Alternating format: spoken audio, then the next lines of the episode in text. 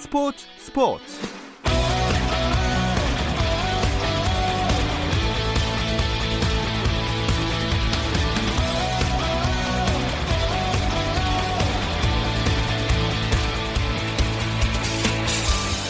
스포츠가 있는 저녁 어떠신가요? 아나운서 김종현입니다. 오늘 하루 스포츠계를 돌아보는 스포츠 타임라인으로 김종현의 스포츠 스포츠 출발합니다.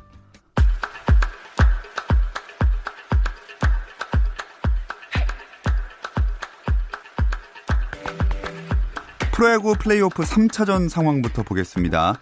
1승만 더 거두면 대망의 한국 시리즈로 가는 키움과 벼랑 끝에 몰린 지난 시즌 챔피언 SK의 대결. 마운드에는 키움에서는 그 SK는 소사가 선발로 나왔고요. 키움은 요키시가 나왔습니다. 현재 5회 말이 진행 중인데 키움이 4대 1로 앞서고 있는 상황입니다. KBL 프로농구 경기 상황도 한번 보겠습니다. 3연승을 노리는 KCC와 연패를 막으려는 KT가 만났는데요. 현재 4쿼터 진행 중이고요. 부산 KT가 74대 70 넉점 차로 KCC를 앞서고 있습니다.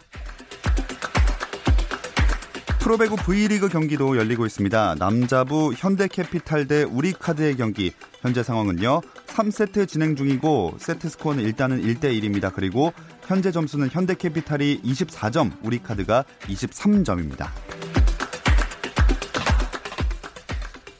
메이저리그 LA 다저스의 류현진이 현역 선수들의 투표로 뽑는 2019 내셔널리그 최고 투수상 최종 후보로 선정됐습니다. 메이저리그 선수노조는 류현진과 애틀랜타의 마이크 소로카, 뉴욕 메츠의 제이콥 디그롬 등 3명이 최종 후보라고 밝혔습니다. 선수들의 투표는 지난 9월 중순에 이뤄졌고 수상자는 다음 주에 발표될 예정입니다. 아메리칸 리그 투수상 후보로는 휴스턴의 저스틴 벌렌더와 게릿 콜, 시카고 화이트삭스의 루카스 지올리토가 선정됐습니다. 평양에서 북한과 카타르 월드컵 2차 예선 조별리그를 치른 축구 대표팀이 오늘 새벽 인천국제공항을 통해 귀국했습니다. 1990년 남북 통일 축구 이후 29년 만에 대표팀이 평양 원정길에 오른 역사적인 경기였지만 우리 선수단은 통제된 일정 속에 생중계도 관중도 없는 이른바 깜깜이 경기를 치러야 했고 북한 선수들의 거친 몸싸움과 욕설에 충돌이 빚어지기도 했는데요. 주장 손흥민은 선수들이 다치지 않고 돌아온 것만으로도 수학이라고 생각할 정도로 상대가 워낙 예민하고 거칠었다고 전했고 벤투 감독도 상당히 안 좋은 경기였지만 어려운 환경에서 선수들이 보여준 모습엔 만족한다고 밝혔습니다.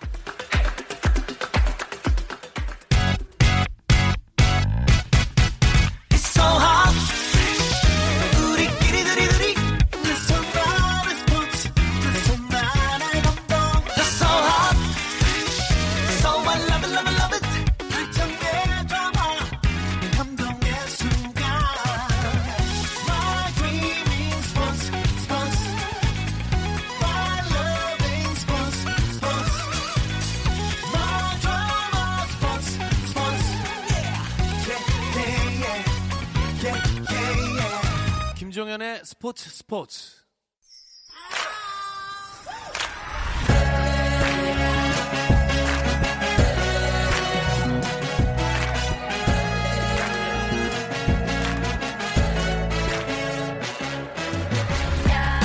목요일에는 해외 축구 이야기 함께하고 있습니다. 라디오의 발롱도르를 꿈꾸는 이건 김정용의 랄롱도르 시작하겠습니다. 먼저 풋볼리스트 김정용 기자부터 인사 나눌게요. 안녕하세요. 네, 안녕하세요. 김정용입니다. 그리고 랄롱도르의 유럽 특파원 이건 기자도 전화 연결돼 있습니다. 이건 기자 안녕하세요. 네, 안녕하세요. 이건입니다. 네, 오랜만에 반갑습니다.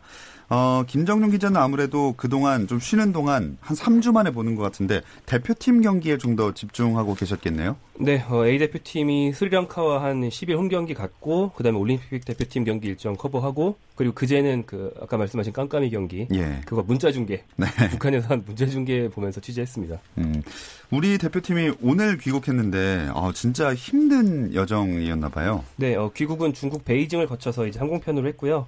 어, 전반적으로 북한이 굉장히 비협조적이었죠. 이럴 거면 전례처럼 그냥 제3국 네. 뭐 중국의 어느 도시에서 하면 되는데 왜 사상 두 번째 평양 남북전을 굳이 했는지 약간 좀 아리송했습니다.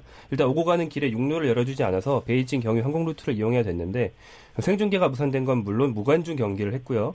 전날까지 관중 3만 명이 들어올 거라고 했다가 당일에 갑자기 무관중 경기를 해서 뭐 음. AFC도 피파도 아무도 예상을 못한 상황이었고 무관중이라는 게 보통 안전상의 이유나 징계 때 있는 일인데 네. 월드컵 예선에서 자발적으로 무관중 경기를 했다는 거는 제가 알기로는 세계적으로도 전례가 없는 걸로 알고 음. 있습니다. 이건 기자도 이 남북전 얘기는 들으셨겠죠? 네, 어, 저도 이제 아침에 일어나서 열심히 그 남북전에 대한 정보를 찾기 위해서 뭐 여러 가지 웹사이트도 들어가고 SNS도 들어가고 열심히 했습니다만 결국 찾지를 못했고요. 뭐 0대 0으로 비긴 것도 알고 있습니다. 어, 이곳의 그런 평가도 이제 저의 그 약간 의아하고 좀 제, 조금 이제 호기심 많았던 시각과 조금 비슷한데요. 어, 일단은 기본적으로 북한이 이 경기를 어떻게 준비할 것이냐, 어떻게 나올 것이냐, 여기에 대해서 가장 관심이 많았고요. 뭐 결과적으로 무관중, 무중계, 무취재, 무득점, 무승부, 오무 경기가 되면서 어, 그러니까 뭐 로이터 통신이라든지 뭐 데일리 미러라든지 이런 이제 매체에서는 어, 뭐 관중도 없고 미디어도 없는 기괴한 경기고 정말 부끄러운 일이고 정말 세상에서 가장 비밀스러웠던 음. 월드컵 예선 경기다라고 약간 비꼬는 뭐 그런 모습도 있었습니다. 네, 유럽에서 뭐 축구 경기가 중계를 안 하는 경우는 있어도 무관중으로 A 매치가 열리는 사례는 없지 않나요?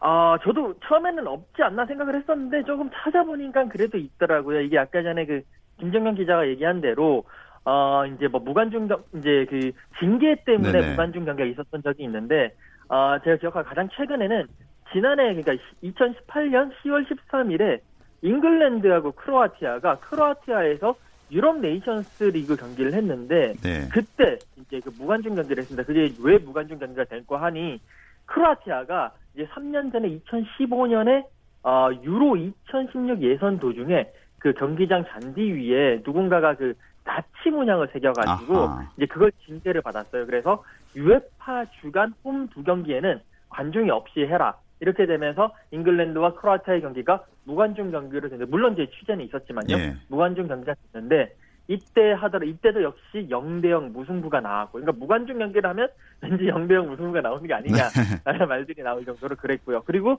한국도 사실 무관중 무중대 경기를 한 적이 있습니다. 오. 그때는 이제 무취재까지였는데 2018년도 그 러시아 월드컵 직전에 오스트리아에서 한국과 세네갈의 평가전이 열렸거든요. 네. 그때 아예 양 팀이 합의를 해서 비공개를 했습니다. 뭐 어쨌든 A 매치는 A 매치니까 이제 비공개를 했는데 전력이 내 이제 나 이제 전력이 이제 이렇게 나서 나가 세워 나갈 어 그런 뭐 위험이 있다 이런 식으로 해가지고 아예 취재도 못 들어오고 그냥 무관중으로 경기를 펼쳤는데 그때는 이제 한국이 세네갈에게 졌던 그런 음. 기억이 있습니다. 자 어쨌든 자발적인 무관중은 참 드문 일인데 김정룡 기자가 그 경기 영상도 살짝 보고 오셨다면서요? 아, 네. 그러니까 북측에서 귀국하는 한국 선수단에게 DVD를 하나 줬는데 이게 중계용으로 준 건지 협회 보관용 분석 자료로 준 건지를 확실히 말을 안 해주고 라벨을 안 붙여준 거예요. 아. 주기를 해서 주면 되는데 그걸 안 해가지고 그래서 일반적인 나라라면 전화나 메신저로 야, 이거 용도 뭐야 이렇게 물어보면 되는데 북이라는 데는 이제 이메일을 보내서 물어보면 답이 되게 늦게 오거든요. 네. 그래서 좀 아리송한 상황에서 축구협회가 뭐 국민들이 알 권리가 있긴 있으니까 일단 기자들한테만 보여서 줘서 기사는 쓰게 하고 그다음 하이라이트를 방송사에 제공을 한다. 그래서 이제 KBS에도 하이라이트는 제공이 된 걸로 알고 있고요. 저를 비롯한 아주 극소수의 인원만 예. 이 한국과 북한의 풀 경기를 보고 왔는데 어 뭐 경기 내용은 할 말이 이렇게 많지는 않은데 0, 대0 무승부였고요. 북한이 뭐 심한 비매너 했던 건 아니지만 좀 실력 격차를 거친 걸로 메워보려고 했는지 음. 원래 축구 스타일이 이렇기도 합니다. 그래서 네네. 몸싸움을 너무 많이 걸었어요. 어. 그래서 경기가 계속 끊기고 뭐 몸으로 부딪히니까 한국 플레이가 마음대로 안 되고 그래서 한 뭐 절반 대 절반 정도의 어, 경기력 지배 경기 지배를 한 끝에 결국은 0대 0 무승부로 끝났습니다. 음. 경기 때 몸싸움도 그렇고 뭐 이래저래 언론에서 이슈가 많이 된 것도 그렇고 선수들이 필요한 정도가 보통의 A매치 기간보다 거리는 제일 가까운데 제일 심할 것 같다는 생각이 들어요. 네, 그렇습니다. 손흥민 선수가 잠은 많이 잤다 이렇게 아, 말은 했지만 예. 심리적인 압박이 당연히 심했겠죠. 어, 그리고 낯선 인조잔디에서 90분을 뛰었는데 이게 천연잔디보다 인조잔디가 기본적으로 딱딱하거든요. 네. 한 경기 뛰었다고 해서 바로 부상을 입지는 않지만 발바닥과 무릎 등에 천연잔디보다는 더 많은 충격이 가고 더 많이 피로해지는 걸로 알려졌기 때문에 특히 풀타임 뛴 선수들은 당장 주말 경기에서는 좀 힘든 좀 피로를 많이 겪을 것 같습니다. 음. 이 손흥민 선수도 아마 리그 경기를 치르게 될지 어떻게 될지 모르겠는데 자 이건 기자 토트넘의 손흥민 선수는 9라운드 왓포드전에 어떻게 출전을 할까요? 아, 일단 기본적으로 선발 출전은 좀 어렵지 않겠느냐라는 것이 저의 생각이기도 하고 현지 이곳 매체의 생각이기도 한데요. 이제 사실 물리적으로 따졌을 때 어, 손흥민 선수가 보니까 조금 전에 이제 한 6시간 정도 전에 한국에서 출발을 했더라고요. 네. 어, 그래서 이제 도착이 이제 국적기를 타고 오니까 도착이 여기 목요일 이곳 시간으로 오후 한 6시나 7시 사이에 도착을 하게 되는데 그러면 경기가 이틀 뒤, 그러니까 토요일 이곳 시간으로 오후 3시에 있습니다. 어, 도착해서 하루 정도 쉬고 이틀 정도, 그러니까 하루 정도 훈련을 하고 와포드전을 뛰어야 한다는 얘기거든요. 뭐 한 왔다 갔다 하는 장시간 비행 여기에 어, 시차까지 적응을 하려면 어 뭐 선발 출전보다는 물론 이제 출전 선수 명단에는 이름을 올리겠습니다만 한 교체 출전 정도로 하면서 약간의 체력을 안배해야 되지 않겠느냐. 아, 그렇기 때문에 이곳 현지 매체들도 손흥민 선수의 이 선발 출전 예상보다는 루카스 모우라 선수의 음. 아, 선발 출전 예상을 조금 더 많이 하는 아, 그런 모습입니다. 김정용 기자도 비슷한 생각이신가요? 네, 그러니까 다른 유럽파는 다 이제 북한에서 베이징으로 간 다음에 베이징에서 유럽으로 바로 나갔어요. 네. 뭐 중동파도 마찬가지고요. 근데 손흥민 선수가 항공편이 없어서 인천국제공항을 경유한 거거든요. 그래서 이제 인터뷰에서 말도 할 수 있었던 거고요. 근데 생각보다 인천에서 그러니까 한국에서 체류를 좀 많이 하다 갔기 때문에 뭐 이런 상황이 된 것 같고 뭐 현지에서도 그 선발 출장보다는 음. 교체 출장이나 벤치 대기를 더 예상하는 걸로 알고 있습니다. 어, 그나저나 이건 기자, 토트넘이 새 감독을 찾고 있다는 루머가 최근에 끊임없이 나오던데요.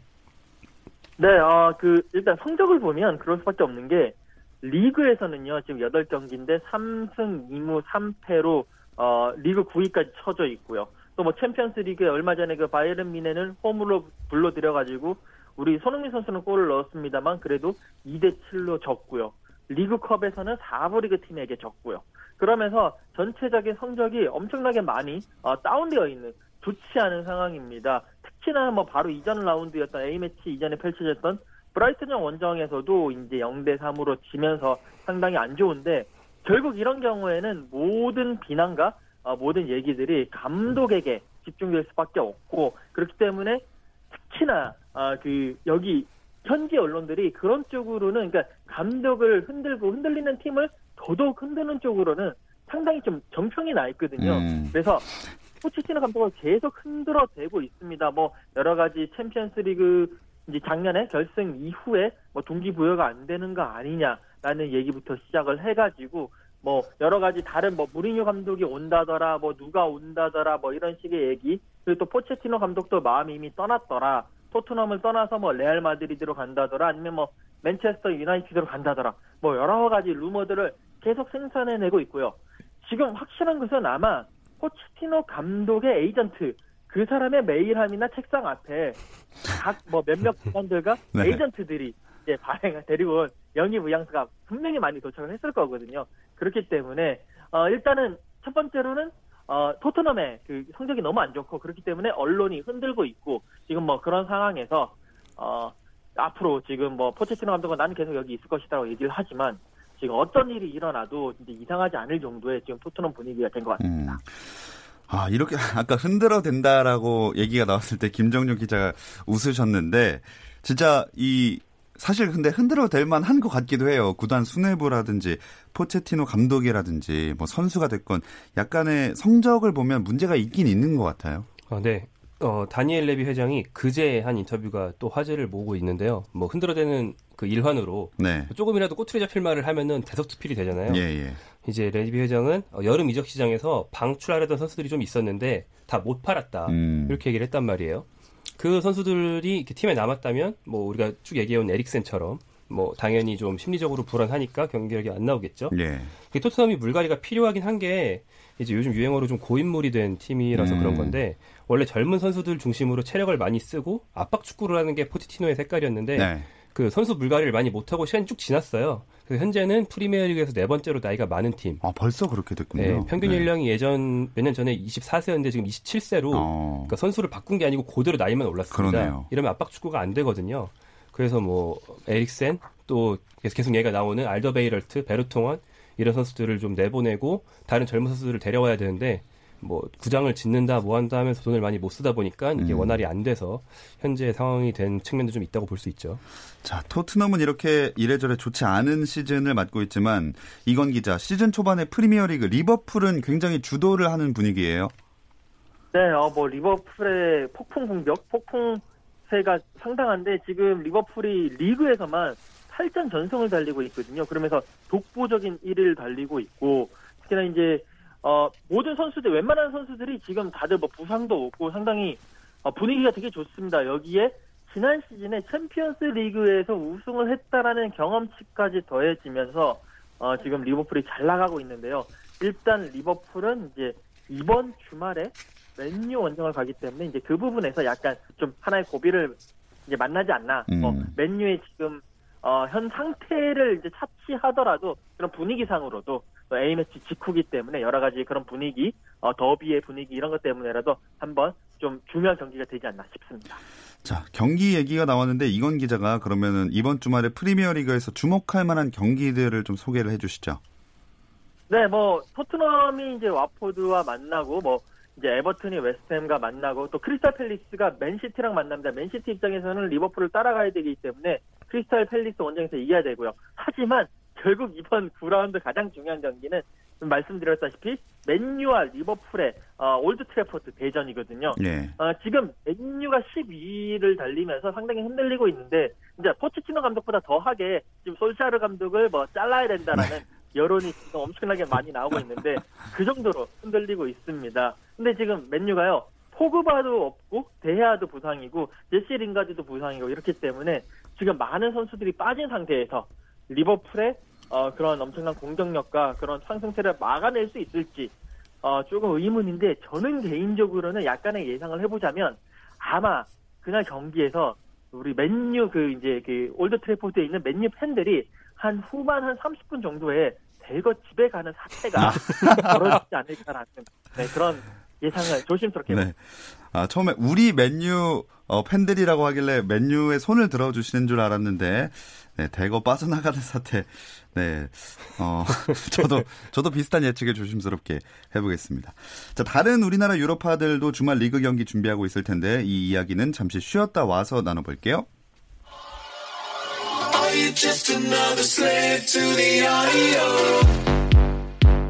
국내 유일 스포츠 매거진 라디오 김종현의 스포츠 스포츠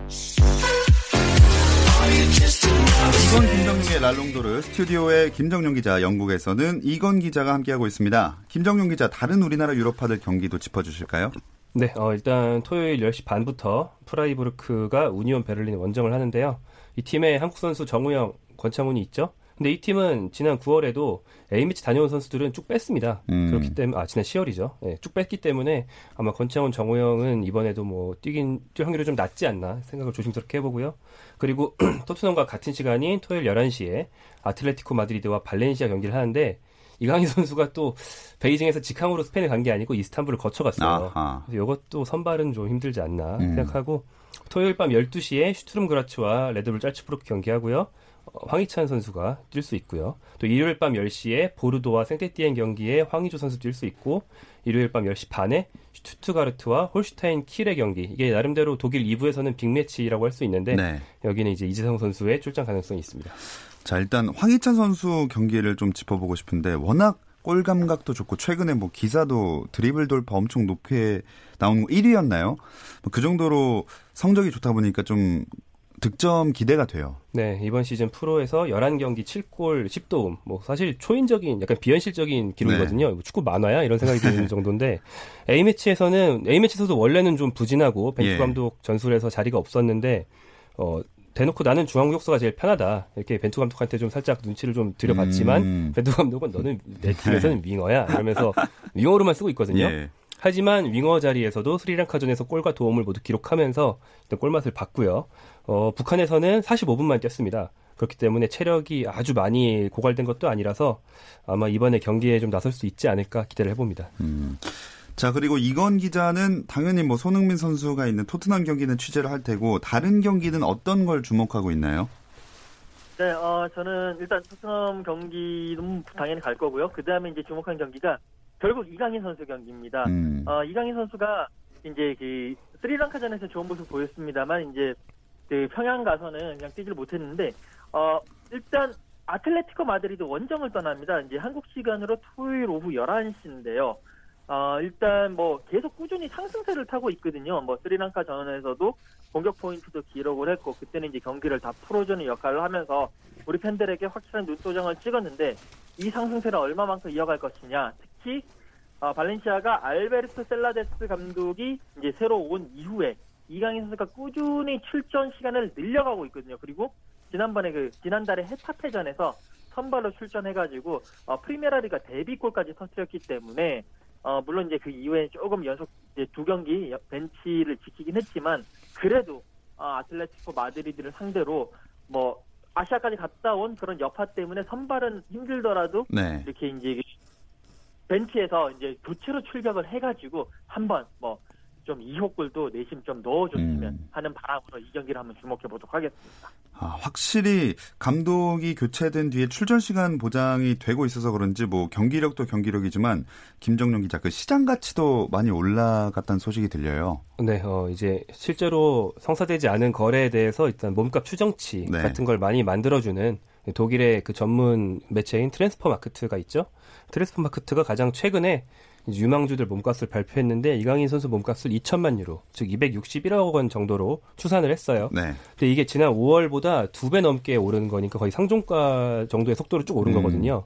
그 사이에 어 20세 이하 월드컵 MVP도 탔고 아까 이건 기자가 말한 프로 데뷔골도 넣고 했으니까 쭉쭉 오르고 있다고 할 수 있습니다. 음. 이건 기자, 이강인 선수가 최근에 골든보이 최종 후보로도 올랐죠? 네, 어, 최근에 이제 그 골든보이라는 것이 이탈리아 신문인 그 투토 스포르트라는 곳에서 2003년부터 만들어가지고 시상을 하는 이제 어, 그런 상인데 유럽 일부 리그에서 뛰고 있는 선수들 가운데 21세 이하 선수들 중에서 가장 뭐 잘 맹활약을 펼친 선수에게 1년마다 한 번씩 주는 상입니다. 만약에 어, 이강인 선수가 여기서 이제 뭐 상을 받는다면 2천만 유로에서 이제 한 1천만 유로 정도 더 뛰는 네. 3천만 4천만 올라갈 수 있는데요. 어, 지금 이제 20명까지 추렸어요. 이강인 선수 들어갔고요. 이제 뭐 더타임즈라든가 그러니까 투토 스포르트부터 시작해서 더타임즈, 빌트, 레키프 이런 유럽의 매체들에서 이제 투표를 하게 되고요.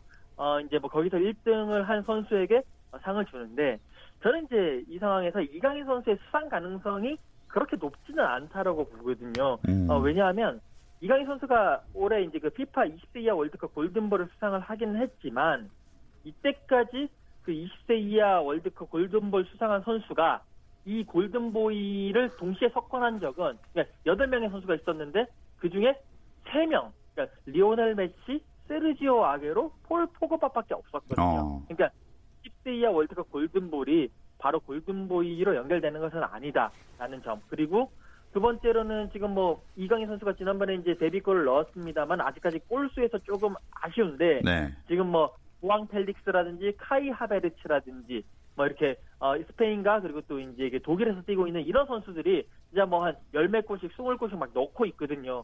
이런 선수들이 조금 더 유력하지 않나라는 생각입니다.